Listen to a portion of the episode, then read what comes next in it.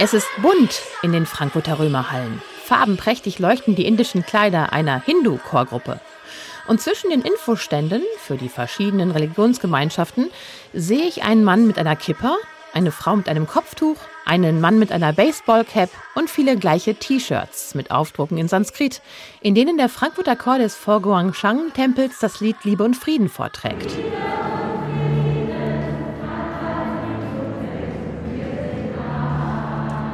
Am Stand für das Judentum begrüßen einen kleine Falafelhäppchen, Käsekuchen und auch Anschauungsmaterial aus dem jüdischen Glauben. Wir haben zwei unterschiedliche Brotsorten. Das ist Challah-Brot, das isst man zum Schabbat. Bunt und unterschiedlich wirken die verschiedenen Glaubensgemeinschaften, die sich an diesem Tag der Religionen präsentieren. Christliche, buddhistische, hinduistische, jüdische und muslimische Gemeinden, die Sikh-Religion und die Bahai. Doch so unterschiedlich sind sie gar nicht.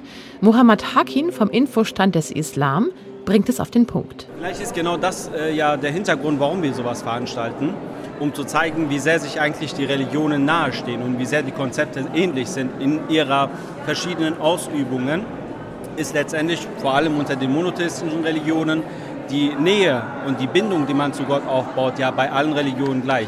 Und das nochmal hervorzuheben, ist, glaube ich, so eine gemeinschaftliche Veranstaltung, ein sehr gutes Beispiel zu zeigen, wie sehr das erst recht funktionieren kann. Das sieht Frankfurts Bürgermeisterin Nages Iskandari-Grünberg von den Grünen auch so.